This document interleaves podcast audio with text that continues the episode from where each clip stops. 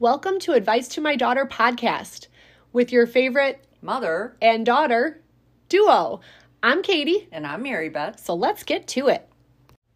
Welcome back. We are going to talk about dealing with narcissists. And I've heard a lot of podcasts about it this year, and actually, it's done me a lot of good to hear it um, because it's not some like it's something I experience, but I don't know how to deal with it. So, um, we were listening to some podcasts. My mom has a lot of opinions on it too, and so we're just going to Yeah, get I'll into tell you how to deal with it. we're going to get into this topic. So, um, for me, it's been a struggle because you just, I just assume people will understand where you're coming from or understand something and see the light and things will get better. But that is not the case if you're dealing with someone who's a narcissist. No, and that's why our second podcast today is going to be about enabling. Oh, okay. Um, but with narcissism, the a couple therapists I've heard on podcasts talking about it said that there really is no way to deal with it besides setting up boundaries and removing yourself from the situation because a narcissist will never see that they're a narcissist. They'll never know that it's them. No, they're never wrong. No. It's always um, somebody All the else. other idiots live in the world, not them. And very often, it's a handy word they will use to help eliminate people from their own lives. Right. Oh, they're a narcissist. Just like the cheating husband will accuse the wife of cheating, Right.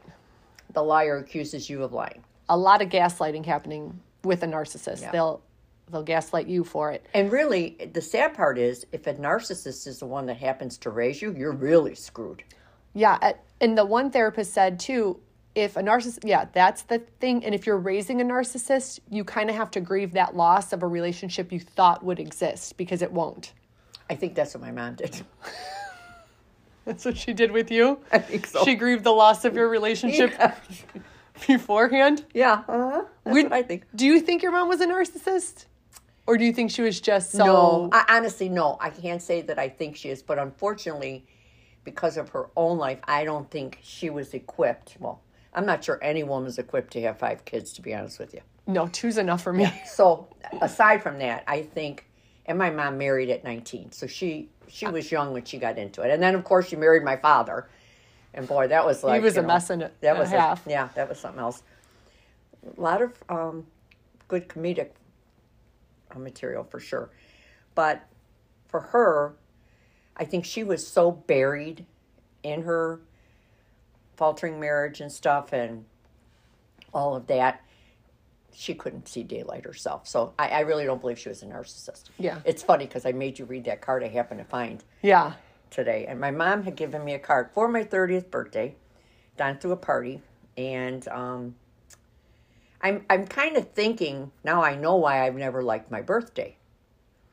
You know, these things come rolling back to you, especially I'm finding, I was looking for something else and then I found this card.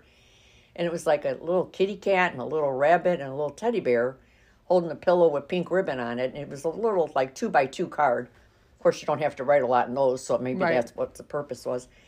And it was a birthday card. But for the love of God, you would never think it was from a mother to a daughter, yeah. nor that it would be a, a monumental birthday. And she said in the you know the message to me, "Can you believe we've known each other thirty years? We had a lot of good times together." That was the Love that was it. Yeah, Yeah. love mom. So there you have that.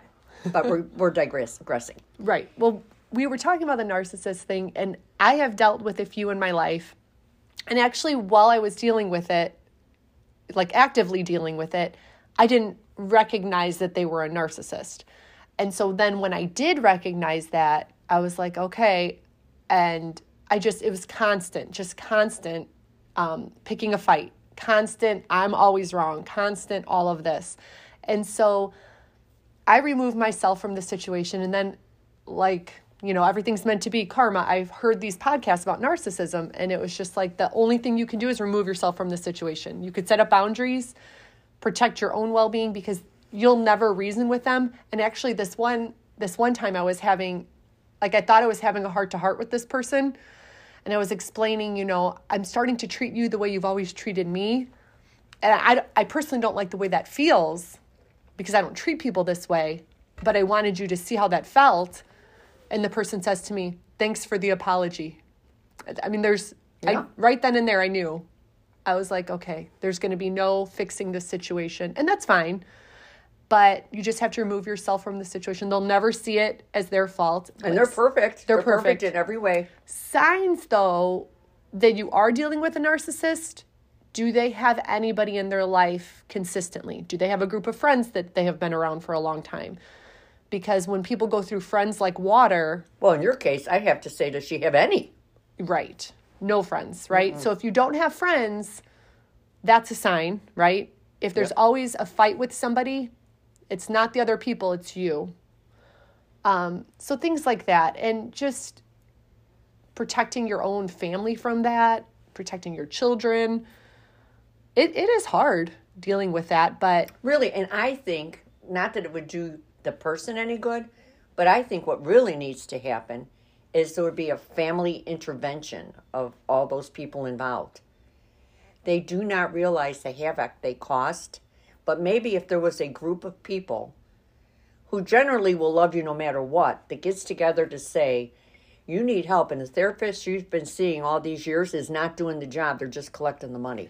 they won't see it that way Yeah, well, that's trying bad. to reason. You know, I'm like, well, if this is the way you're going to act, then people won't do things for you. Well, then if people want to hold grudges, they can hold grudges. So everybody, it's always a deflection. I had someone in my life that said, "Well, there's just givers and takers, and you just happen to be a giver, and I'm a taker." yeah, say it right to my face. well, in life, you are a giver. Well, I know, but to have it like But you bold always- face slapped it, you know, that's like It was kind of like, yeah, I've given nothing to her since. well, that's good. Thank you. That is good, right? You just need those wake up calls. In fact, recently I just heard that say this person blocks you, that's actually a gift that she gives you. Right. And in my case, I can absolutely tell you this. That was the truth. yeah, the best gift I had was release. Good. I'm not dealing Yes. with this person anymore. yeah, Any more than I would deal with a neighbor I really don't know, but I'm cordial with. right, right. You just set up those boundaries. I don't need to pick a fight. There is no. Fight. And I got two somebody. narcissists living right across the street from me. Oh Lord, yeah. And they're they're poor kids. That's who I feel bad for. right that it's just so sad that like how much your behavior is going to change the trajectory of your kids' lives She has not seen her grandchildren in three years because she's done nothing wrong. Mm-hmm. But oh, don't worry. When I'm dead, he'll be sorry. Oh, really? it's a little I, too I late don't then know how sorry she'll, they'll be, and that's just from personal experience. yeah no i know it's just it's a lot so Yeah. if you've dealt with a narcissist Good maybe luck. yeah listen to podcasts on it uh, by therapists you know this is just us talking but knowing the signs because then you you sometimes you feel like you're the crazy one you're like hmm, this isn't this isn't a me problem No. But um, that was just our little conversation on that. If you have any topics you want us to discuss or you want to be part of our podcast, let us know. Yes, we love live interviews. That would be fun. But you guys have a great day and um, set those boundaries, and you just have to let it go because you're you're not going to fix it. Have a good Bye.